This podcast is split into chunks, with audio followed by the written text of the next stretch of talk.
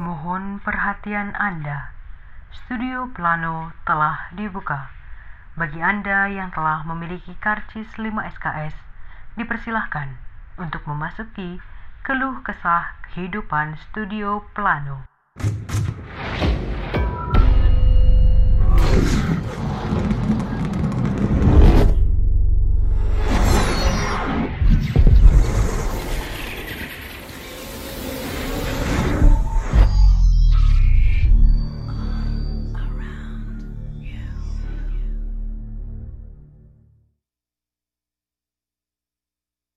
Assalamualaikum warahmatullahi wabarakatuh. Selamat pagi, siang, dan malam untuk semuanya yang sedang mendengarkan podcast episode kali ini. Perkenalkan, namaku Silminur Afina sebagai TA dari sektor sanitasi untuk SPPK 2021 ini.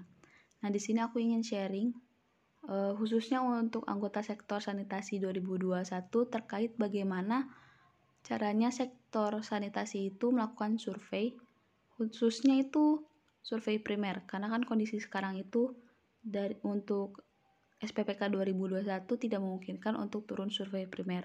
Nah, di sini aku nggak sharing sendiri aja, bareng teman-temanku juga. Jadi bisa dimulai perkenalan dulu satu-satu kali ya.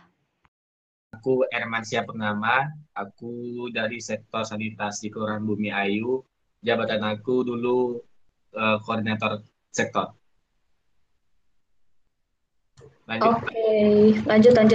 Oke, assalamualaikum semua. Perkenalkan, namaku Farhan Sarja Fitra, biasa dipanggil Farhan. Aku dari Kelurahan Arjawinangun. Jabatanku dulu di sanitasi itu sebagai anggota. Oke, makasih. Nanti mungkin ada yang nyusul ya. Mungkin masuk aja kali ya ke pembahasannya. Nanti bisa masuk yang lain. Dari awal dulu deh, kalau menurut kalian tuh survei penting nggak sih buat sanitasi khususnya? Survei primer kali ya, survei primer itu perlu nggak?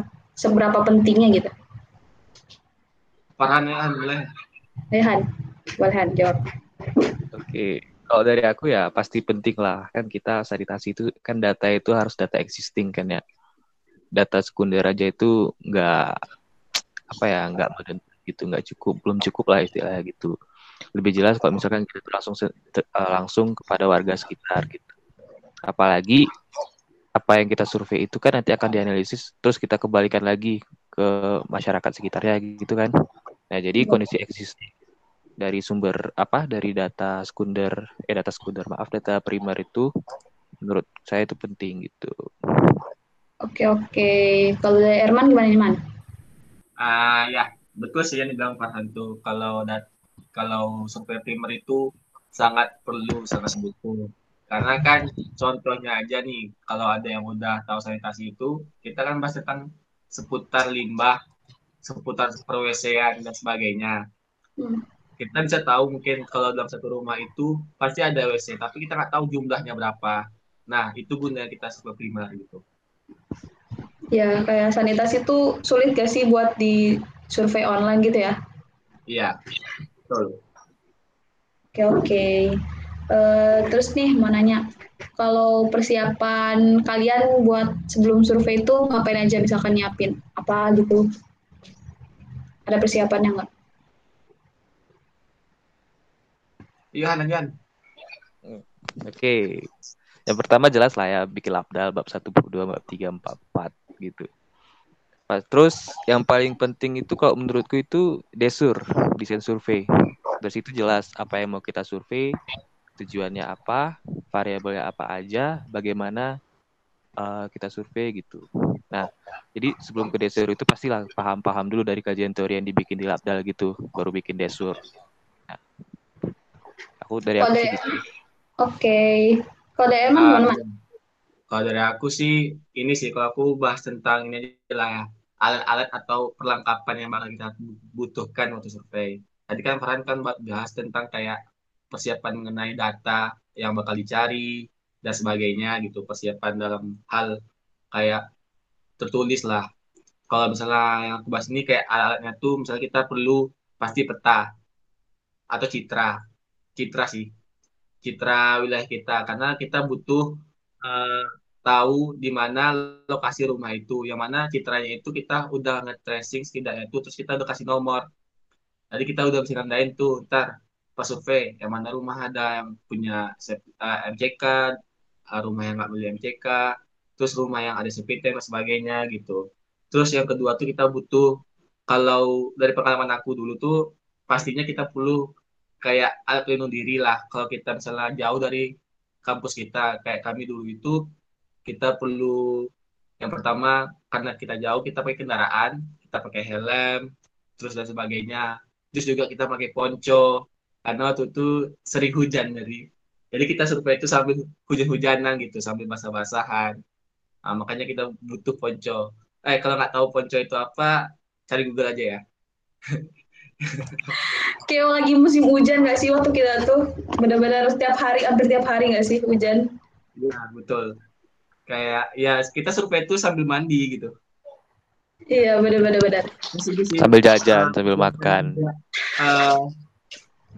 Kita perlu ini sih public speaking kita, soalnya kita bertemu sama masyarakat kan.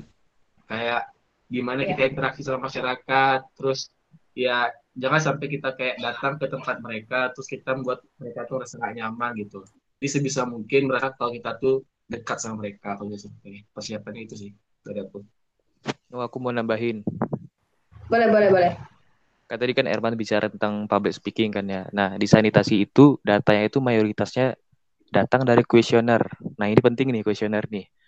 Jadi kuesioner itu harus dipikirkan gitu. Apa sih yang mau ditanya? Kita tuh mau survei apa? Jadi surveinya itu harus meliputi apa? Jadi pertanyaan apa yang cocok untuk di situ? Nah itu. Cukup dari aku. Oke, makasih Han. Ini sekarang ada tambahan personil nih. Ferry kenalan dulu kali ya. Tadi belum kenalan. Fer kenalan dulu Fer. Oke. Udah jelas ya suaranya. Yoi, udah jelas. Oke, perkenalkan nama aku Ferry, angkatan 2019. Aku dulu sebagai koor sanitasi Kelurahan Arjawinangun. Oke, dari Ferry ada tambahan nggak nih kira-kira persiapan yang kalian butuhin itu sebelum survei sanitasi itu ngapain apa aja sih? Untuk persiapan ya sebelumnya itu yang pertama harus, kalau dari aku sih harus mendalami materi ya tentunya. Sebelum survei kita harus memahami materi baik itu dasar maupun lebih dalamnya, supaya ketika kita melihat data di lapangan itu tidak bingung untuk merekap datanya, seperti halnya ketika wawancara juga seperti yang dikatakan Farhan tadi. Untuk sanitasi itu lebih banyak public speaking-nya, terutama pada instansi-instansi tertentu seperti halnya itu IPLT atau WC. Ya mungkin untuk persiapan itu lebih dipahami materi terlebih dahulu. Itu sih kalau dari aku. Ya sih benar ya, kalau misalkan kita nggak paham materinya banget tuh sanitasi udah rada aneh gitu ya, maksudnya nggak orang banyak tahu tentang sanitasi. Kalau dari kitanya nggak paham tuh susah kali ya buat surveinya, buat ngejelasin keluarganya gitu ya. Aku mau nambahin Mas. Jadi boleh. Farhan kan jelasin tentang, sama Ferry kan jelasin kalau paling banyak data kita tuh anak sanitasi itu dari kuesioner. Nah jadi sebisa mungkin yang mana kuesioner itu kan bakal kita berikan kepada masyarakat. Jadi sebisa mungkin buat kuesioner itu seinformatif mungkin. Contoh, kita misalnya ada masukin kayak bahasa-bahasa seperti grey water, black water, septic tank, dan sebagainya. Sebisa mungkin kita kasih keterangan di apa itu gitu, supaya masyarakat yang baca itu nggak apa ini grey water, apa ini black water, dan sebagainya gitu. Jadi jangan buat masyarakat itu bingung. Padahal kita minta data sama mereka, tapi kita malah membuat mereka bingung gitu. Jadi kalau bisa kita menjelaskan juga, tapi kita juga membuat keterangan terkait pertanyaan kita di kuesioner tersebut gitu. Itu sih dari aku. Iya sih, bener banget. Soalnya kan kuesioner nggak hanya dipakai dari sektor sanitasi aja nggak sih? Semuanya juga megang kan ya. Jadi belum tentu semua sektor pun paham gitu kan sama materi asli dari sanitasi itu apa aja. Oke, ada yang mau nambahin nggak? Cukup, ini ada nambah orang nih. Oh, ada. Ada akhir nggak sih? Udah masuk belum sih? Belum ya? Masih belum. Oke. Nah, udah masuk. Masih di kereta ini. Mas sanitasi. Perkenalan dulu kali ya, Ada personil baru, perkenalan dulu kali. Bisa. Halo, sorry telat. Baru bangun, maaf. Udah sampai mana, Bang? Perkenalan dulu dong. Oke, ini ya nama aku Akil Hardika Nasri. Sanitasi Buring. Aku dari Sanitasi Buring. Ya bisa dilihat di bawah namanya. Jadi koor. Oke, mantap nih. Semuanya hampir jadi koor ya di sini ya. Cuma aku juga. Lo Farhan pernah koor dong. Koor laporan. Ini dari menurut kamu nih kebutuhan sebelum survei apa aja sih yang dibutuhin untuk survei sanitasi, kira-kira apa aja? Sorry tadi putus-putus, maaf. Oke. Menurut kamu sebelum survei itu apa yang diperlukan gitu, apa yang perlu dipersiapkan gitu? Oh ya, kalau menurutku sendiri sih yang paling jelas dari teman-teman sendiri tuh udah harus tahu apa aja yang bakal dilakuin ke depannya. Makanya sebelum survei itu kita udah bikin metodologi penelitian itu biar teman-teman udah punya gambaran nih ke depannya bakal ngapain, analisis apa aja yang bakal diperluin. Nah kalau udah tahu apa aja yang dilakuin, dari teman-teman juga pasti tahu nanti data apa yang diperluin buat melakukan penelitian yang ada di bab 3 itu. Nah terus juga yang perlu disiapin mungkin dari teman-teman sebelumnya ada yang ngejelasin terkait desain survei. Iya sih, kalau dari aku itu sih. Yang penting teman-teman tahu apa aja yang harus dilakuin, sama persiapin desain survei buat jabarin data apa aja yang diperluin, sama data-data itu tuh sebenarnya dipakai buat analisis apa aja. Oke. Emang desain survei itu kayaknya penting banget gak sih? Kayak benar-benar ngasih kita gambaran mau ngapain aja ntar surveinya gitu ya. Oke, lanjut deh. Menurut kalian? Ya, benar banget. Desain survei itu. Oke. Menurut kalian yang wajib banget barang yang dibawa saat survei itu apa aja kira-kira? Kayak benar-benar nih nggak boleh ketinggalan gitu. Lanjut tuh. Ayo Kil. Dari akhir deh boleh. Oke deh. Yang penting ini sih, yang penting ada ini modanya, transportasinya kan. Buat jalannya kemana udah jelas, buat pulangnya gimana juga.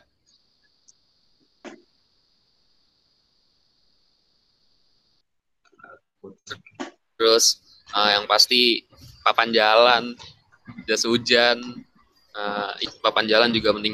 Keputus dikit-dikit. Tadi yang papan jalan, terus apa lagi? Tuh.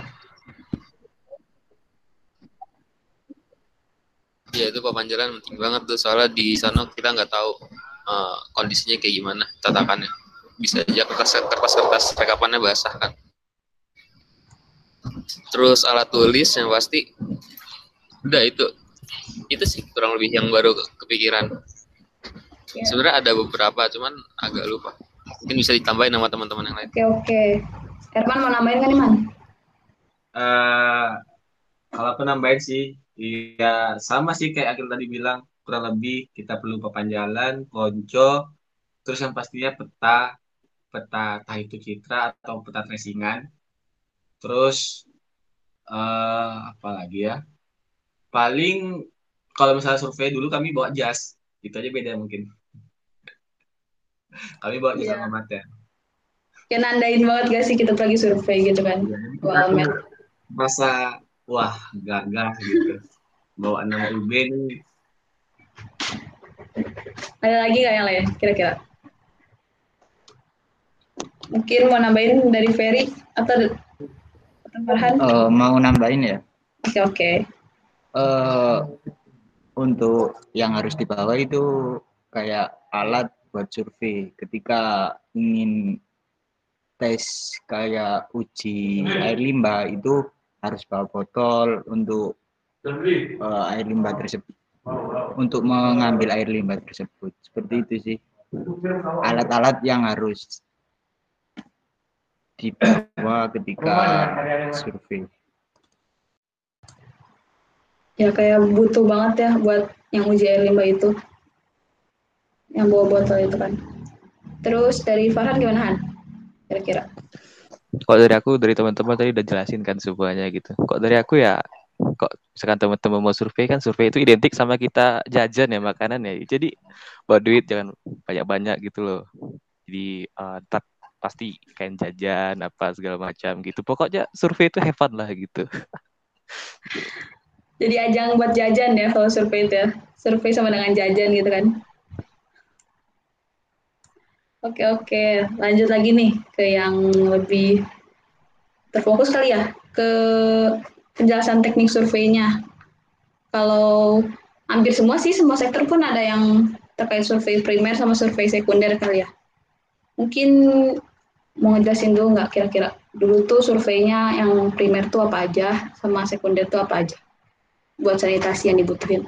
Dari primer kali ya? Kalau dari primer tuh apa aja sih? Dari sanitasi datanya. Dari Erman atau Ferry dulu?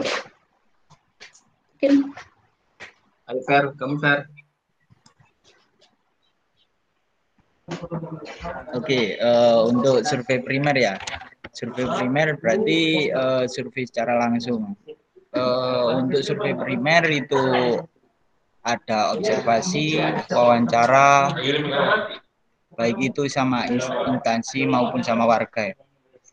Untuk survei primer dengan instansi itu ada wawancara dengan IPLT, terus wawancara sama WC. Terus untuk observasi itu bisa kuesioner dan wawancara sama warga. Mungkin dari teman-teman bisa nambahin mengenai survei primer. Boleh. Coba nambahin ya. Jadi yang dibilang Ferry itu betul. Jadi kita itu mungkin bisa dibilang kalau untuk survei sekundernya kita cuman perlu ini sih, cuman untuk tahu batas wilayah aja mungkin. Rata-rata kebanyakan tuh sanitasi itu kita cuman menggunakan survei primer gitu. Contoh kuesioner, observasi, dokumentasi. Nah, kuesioner itu ya pastilah kita untuk dapat data yang dari jenis MCK, jumlah, ketersediaan, septic tank, terus jarak air, sama frekuensi, itu semua kita memakai kuesioner. Terus ya, terkait dokumentasi, kita itu nanti kita kan ada mewawancarai instansi, salah satunya tuh IPLT sama Turkinja. Nah itu kita perlu dokumentasi kita itu situ. Terus selain dokumentasi itu kita ada apa lagi ya? Dokumentasi kita ada ke PUPR. Jadi kita nanti ada ke dinas juga untuk minta data jaringan perpipaan. Jadi memang rata-rata kalau sanitasi itu kebanyakan datanya itu kita dapat dari primer gitu. Jadi aku udah gitu. Oke, makasih. Dari Akil sama Farhan mungkin ada yang mau nambahin? Oke, ya nambahin sedikit sih paling. Kalau buat apa? Metode pengumpulan data, ini data-data kita yang dari penelitian sebelumnya dikasih ke teman-teman. Mas, 2020 nggak? Silahkan nanya dulu. Data-data kalian? Iya, kayak laporan kita gitu. Oh iya, ada yang dikasih? Iya, mungkin di situ bisa dilihat ya, kira-kira gambarannya dari teman-teman. Data-data yang diperluin. Paling ada juga beberapa yang data-data yang kita bisa dapetin di survei sekunder, kayak ada dokumen namanya Buku Putih Sanitasi. Nah itu coba dicari, itu bisa ngejabarin informasi-informasi terkait sanitasi yang ada di wilayah studi teman-teman.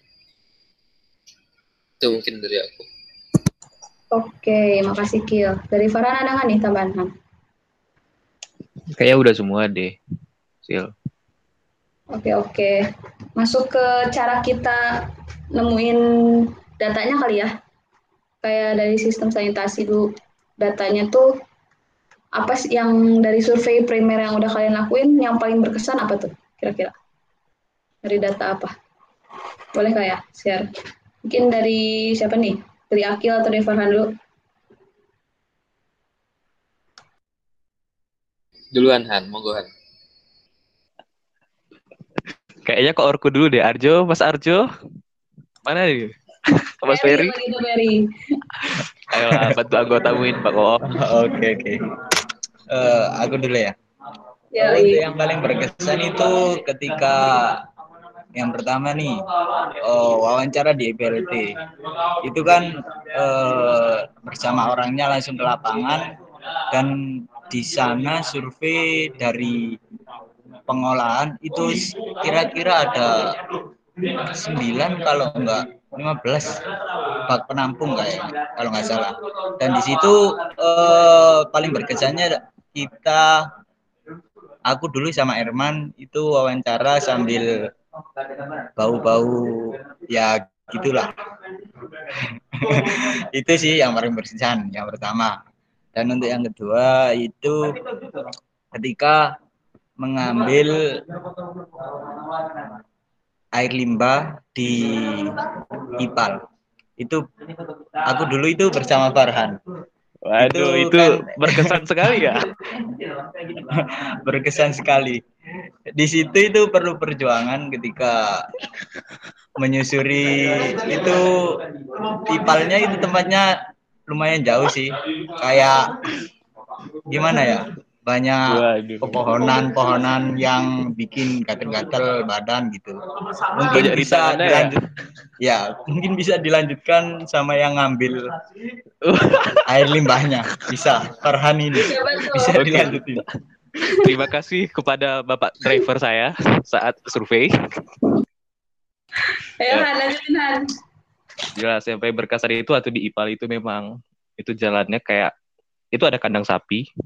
Dan itu ada jalan setapak kayak segini, cuma gini. Jadi kami jalan tuh, gitu. Terus waktu ngambil itu mau turun agak ke bawah, gitu. Nah, terus yang lain itu waktu survei kan, itu kan di dalam kuesioner itu kan ada nanya berapa MCK kayak di dalam satu rumah, user interface-nya. Nah, itu aku sama beberapa teman-temanku yang lain dari sektor lain itu, kami ke rumah Pak RT nih, gitu. Nah, lagi wawancara-wawancara, ditraktirin makan bakso kami semua gitu. Kayak the best lah kok survei ini. Banyak lah dapat oleh-olehnya. Banyak yang baik gak sih warganya, kadang-kadang ngasih makan kayak gitu. Ngajak gitu mendadak. Emang survei primer tuh kadang-kadang emang ngasih ceritanya kayak gitu-gitu gak sih? Kayak hal-hal yang gak terduganya itu. Dari Erman mau nambahin gak? Apa tuh yang beda wilayah kan ya? Ya. Gimana dari Bu Mai? Kalau aku sih mau nambahin, betul kata Farhan tuh.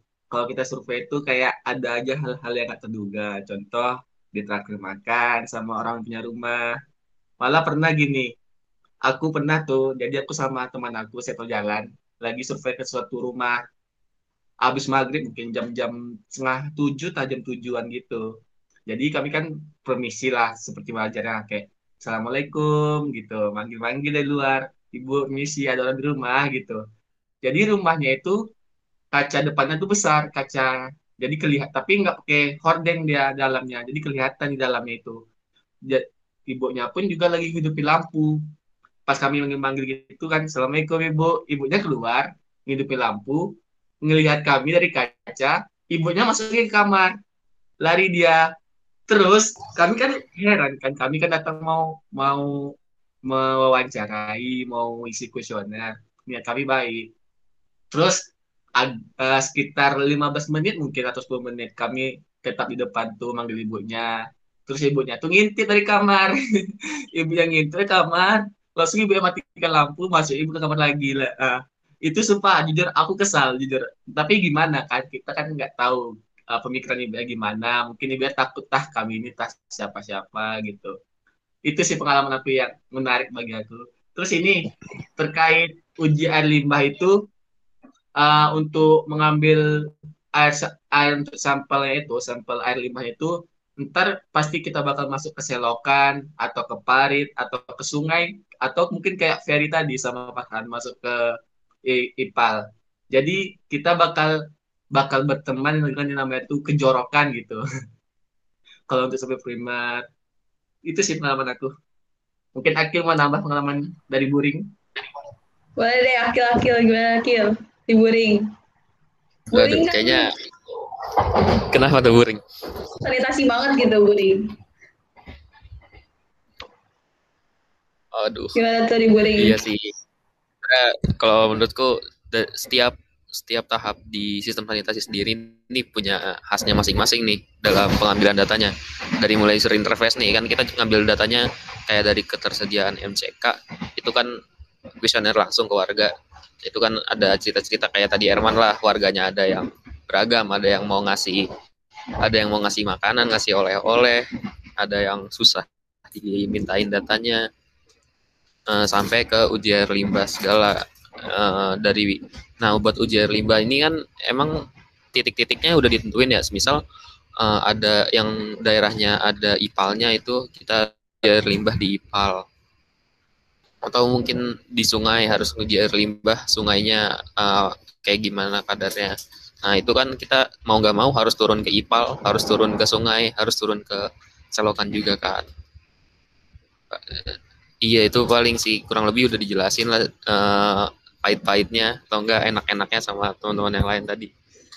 Kalau aku sendiri sih warganya ini sih paling enak dapat kopi doang waktu hujan-hujan. Nggak dapat makan tuh? Enggak belum.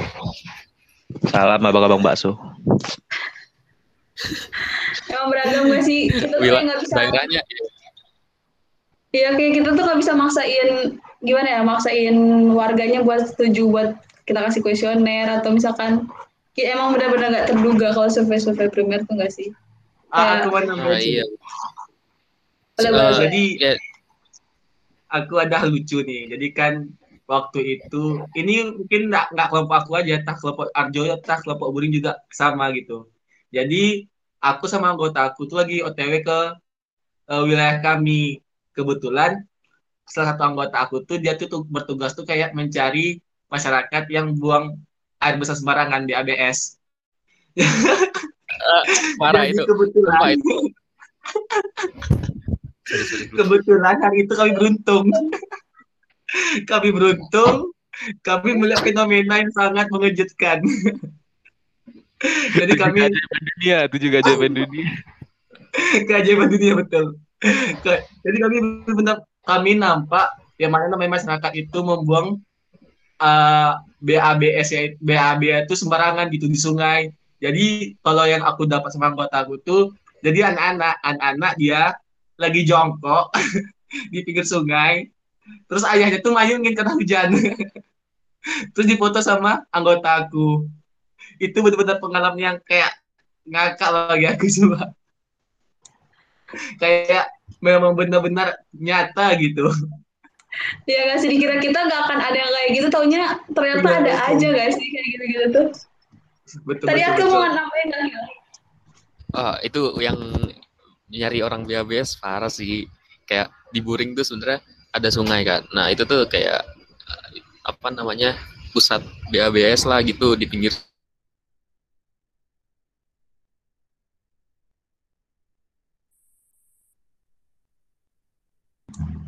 Ada keputus ya? Halo. Keputus kan? Masuk. Iya ya. Jadi tempat kumpul itu kan di pinggir sungai. Nah itu kayak sering ada orang BABS. Udah tuh kayak BABS kayak jadi pemandangan yang biasa lah di situ, kayak udah ya, pertama kali kaget kan, senang difoto terus diwawancara, niatnya kan mau diwawancara tapi bapaknya kayak kabur gitu. Nggak enak juga kan dia. Udah sih paling itu, tapi nggak enak juga pokoknya kayak seru-seru, menyenangkan, ada bahan ketawa dah pokoknya buat apa namanya nyari orang BABS itu, ada-ada aja lah. Ya kayak gitu-gitu tuh kayak hiburan sendiri nggak sih kalau udah capek survei nemu hal-hal yang kayak gitu tuh. Jadi bahan candaan banget ya sih. Ada lagi nggak yang mau nambahin dari yang lain mungkin? Nemu lagi nggak Han cerita lucu Han? Nggak ada sih aku, selain ada ibu-ibu yang mau jodohin sama anaknya, nggak ada yang lain. Udah itu doang. Paling pokoknya intinya itu survei itu adalah masa-masa paling menyenangkan lah di PWK. Iya sih ya. Kayak intinya. Iya, entah kan coba kuliner baru, cerita baru, teman yang tiba-tiba hilang habis sholat maghrib terus dicariin seangkatan, pokoknya adalah gitu-gitu. Kan berhubung nih waktu kita offline ya, jadi dapat cerita-cerita kayak gini tuh banyak gitu kan. Kalau dari kalian mungkin ada saran nggak buat adik-adiknya yang 2020 berhubung kan nggak bisa offline ya, nggak bisa survei primer langsung, mungkin dapetin data-datanya, ada ide nggak nih? Secara online tuh gimana baiknya gitu. Dari siapa nih? Dari Erman mungkin? Aku masih ya. Oke. Okay. Jadi gini sih, ya benar, kayak aku sebetulnya kasihan sih jatuhnya kepada adik-adik 2020 yang mana mereka tuh nggak ngerasain yang kita rasain dulu pas survei, yang ngerasain sama kita itu jam 6 itu sudah mandi, jam 7 itu sudah berkumpul, OTW ke wilayah studi, terus kita ngumpul di wilayah studi sampai jam 8 malam, baru balik ke kampus. Maksud aku tuh, kalau ditanya solusi untuk terkait studi mereka, aku sih kurang banyak, tapi maksud aku tuh coba mereka ini lebih mencari tahu terkait apa yang sedang mereka kerjakan. Contoh, sekarang mereka itu sedang studio. Jangan kalian itu merasa kalian studio nih, kalian cuma perlu disuapin gitu. Jangan. Kalian cari tahu sendiri apa-apa aja yang dibutuhkan. Data-data apa aja yang bakal kalian cari. Kalau survei, data-data apa aja yang menggunakan primer, data-data apa yang menggunakan wawancara, terus data apa yang dokumentasi, data apa yang pre-questionnaire. Kalau sekunder juga begitu, dicari datanya dari jurnal, dari SNI mungkin, atau sebagainya. Jangan sampai kalian itu nunggu mbak asistennya atau mungkin orang lain tuh ngasih tahu loh, gini loh, jangan gitu. Kalian harus cari tahu sendiri gitu, soalnya kayak gimana ya, kalian sudah online gitu studionya. Ditambah kalian rasa keingin tahuan kalian itu kecil gitu. Untuk mencari tahu terkait apa yang kalian lakukan itu, yaitu studio ini gitu. Coba kalian punya rasa keingin tahu yang besar, itu mungkin bisa kayak menyeimbangkan di mana kalian online ini gitu. Terus aku terkait data itu mungkin bukan solusi sih, aku punya saran aja terkait kayak data jumlah, ketersediaan dan sebagainya itu mungkin ada 20 ini bisa pakai ini sih asumsi. Tapi asumsinya itu nggak boleh dimanipulasi atau gimana ya. Asumsinya itu harus ada jelasannya gitu. Misalnya mereka ngambil asumsi itu pakai sampel gitu, sampel daerah atau gimana. Yang sama-sama kasusnya itu sama gitu. Misalnya kasus wilayah studi mereka sama dengan kasus wilayah studi di suatu daerah. Nah, itu mungkin bisa mereka ngambil asumsi untuk data-datanya gitu. Itu sih kalau dari aku, masukan dari aku ya. Oke, makasih Man. Dari yang lain gimana nih? Dari Ferry kali ya, gimana Fer?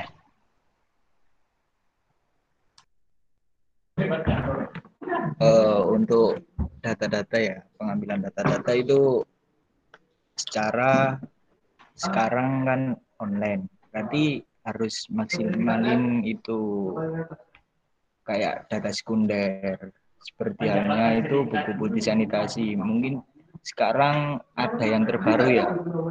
Karena kemarin itu kita masih pakai yang lama untuk buku putihnya. Jadi seperti halnya yang dibilang Irman tadi, tumbuhkan rasa ingin tahu yang tinggi. Terus oke. Ya lanjut Fer. Halo, putus-putus ya. Tadi rada keputus. Lanjut. Nyampe mana tadi? Yang rasa ingin tahunya harus tinggi.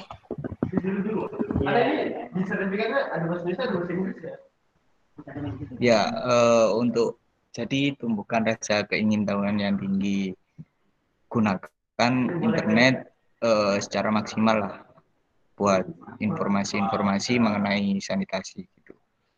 Masih ada banyak kok buat referensi-referensi wilayah studi yang ada di jurnal melalui internet. Oke. Cukup sih dari aku. Mungkin dari yang lain bisa tambah. Oke, makasih Fer. Dari Farhan gimana nih, Han? Ya karena ini online kan ya.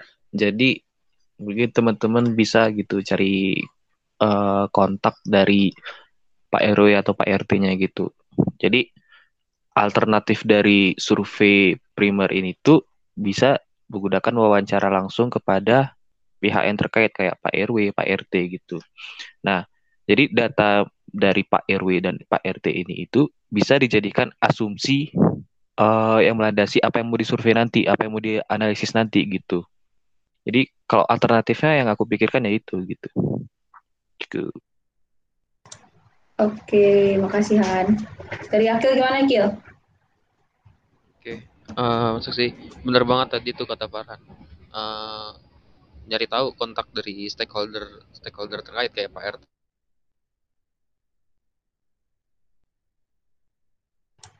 Rada keputus Kil?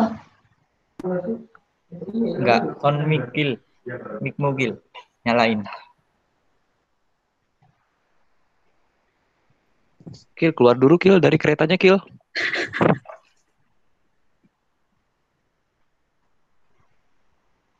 Halo. Iya, udah. Oke, bentar. Ya, tadi kayak bener kata Farhan, cari kontak stakeholder terkait karena mereka yang paling tahu kondisi wilayah mereka, kayak Pak Lurah, Pak RW atau Pak RT.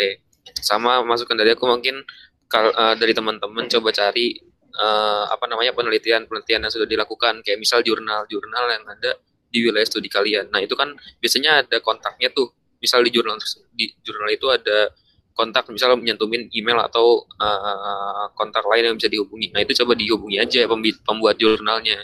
Misal dari teman itu juga dari teman-teman juga lagi melakukan penelitian, terus minta data yang udah mereka hasilkan dari penelitian sebelumnya gitu. Mungkin itu bisa dicoba sih. Saran dari aku. Oke, makasih. Jadi online ini sebenarnya bukan jadi penghalang mereka kali ya buat ngerjain studio ini. Merekanya juga harus lebih kayak berpikir kreatif lagi gitu ya. Oke, lanjut nih. Kan kalian termasuk kalau orang-orang bilangnya sektor bawah kali ya. Sektor bawah berarti banyak butuh data dari sektor atas gitu kan. Nah, waktu dulu tuh ada kendala nggak sih sama koordinasi sama sektor atas kayak gitu?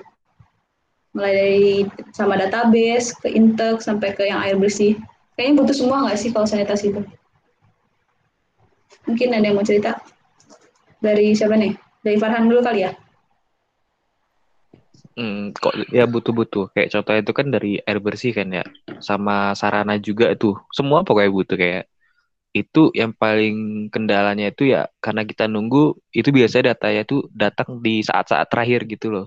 Hamin berapa mau kita kumpul ke dosen ataupun asisten, nah itu kita baru dapat datanya gitu. Nah ya parahnya sih itu, yang paling meresahkan lah istilahnya gitu. Nah sih dari aku itu aja. Iya bener banget sih, kayak baru Hamin 3 jam gak sih Man waktu itu, yang dari sektor atas bener-bener buru-buru banget. Dari yang lain gimana pengalamannya? Aku mau nambahin sih. Oke, boleh. Jadi gini, betul sih kata Farhan tuh. Sebetulnya tuh kita tuh ngomongin koordinasi itu, sanitasi itu ke semua sektor itu harus berkoordinasi, termasuk database sama integrasi. kita tuh butuh data semua dari semua sektor. Terus terkait kendala itu pasti ada gitu. Gimana pun bentuknya, walaupun kendala itu mudah dihadapi ataupun sulit dihadapi. Masalahku tidaknya tuh karena udah ada, pasti ada kendala, coba di koordinasinya tuh ditingkatkan lagi gitu. Jangan sampai kayak terjadi miskom, kayak tiba-tiba di sektor air bersih jaraknya itu segini, di sektor sanitasi lah jaraknya kok kurang gitu. Jangan sampai kayak gitu. Ya pastiin aja lah koordinasinya itu. Jangan sampai kayak beda data gitu, karena ntar di dosen itu berpengaruh besar gitu, apalagi kalau presentasi itu ntar bakal jadi pertanyaan yang mungkin kalian kayak terdiam gitu karena dosen itu nanya terus gitu karena kalian nggak bisa jawab gitu. Jadi saran aku tuh koordinasinya itu tingkatkan lagi sama semua sektor. Itu.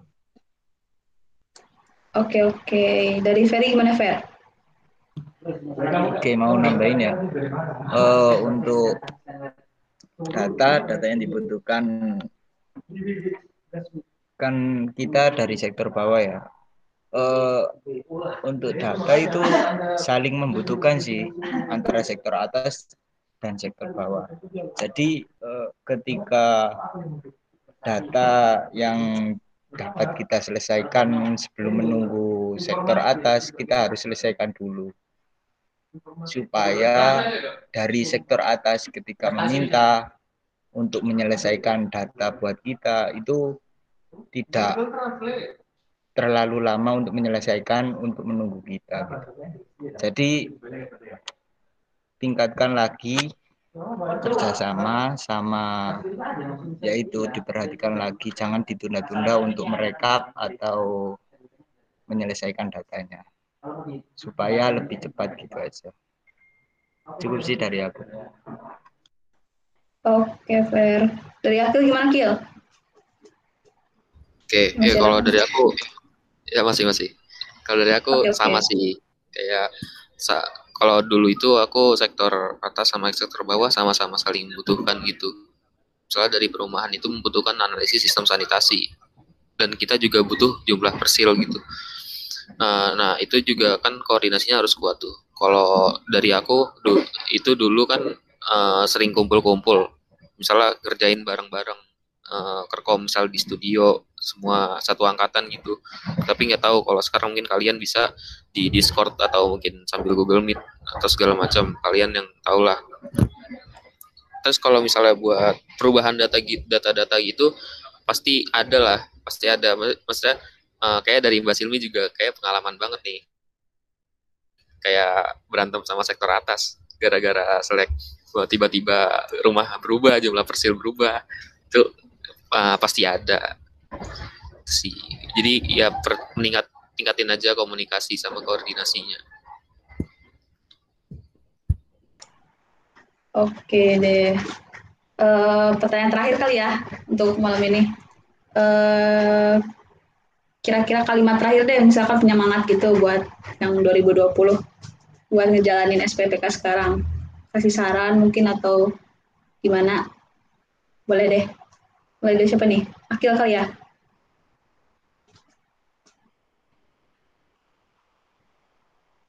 Akil ada nggak? Atau Farhan boleh?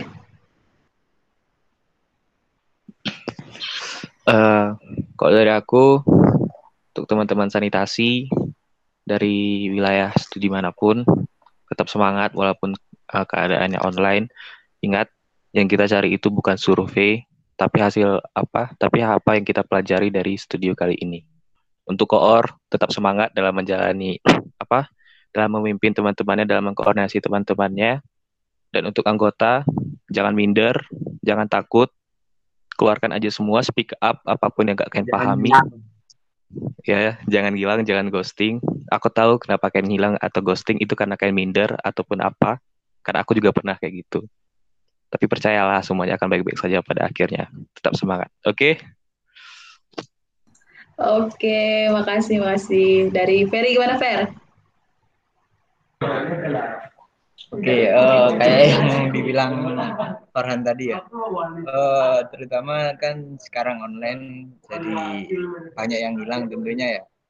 Jadi tingkatkan rasa kepekaan terhadap teman ya, terutama saat koor kerja sendiri itu jangan sampai. Jadi saling membantulah satu sama lain dan tingkatkan kepekaan terhadap teman. Dan untuk yang hilang-hilang itu jangan dibiarin, jangan dimarahin, dirangkullah intinya buat bisa bekerja sama, biar kan semakin banyak yang mengerjakan semakin cepat, semakin banyak otak, semakin cepat juga buat menyelesaikan pekerjaannya. Itu sih dari aku. Ya sih, bener banget. Gak boleh sampai nyusahin koor, itu bener banget sih sarannya. Dari Herman, German? Dari aku sih itu 2 poin ya, untuk 20. Pertama, jangan nyusahin sektor, jangan nyusahin koor, jangan nyusahin wilayah kalian. Karena kalian itu satu sama lain itu sama, nggak ada yang beda. Kalau ada yang hilang, dicari, jangan dibiarin. Tuh. Terus ini sih aku ada pesan untuk kalian. Jangan sampai karena online ini kalian terlihat seperti maba pada tahun 2021 besok. Jangan sampai karena online ini kalian dilihat jadi maba pada saat besok tahun 2021. Itu saran aku ya. Jadi jangan sampai ketinggalan. Online ini bukan halangan bagi kalian. Itu dari aku. Oke, makasih. Ini Akil masih keluar masuk ya. Kayaknya sinyalnya putus sih. Bentar, coba cek.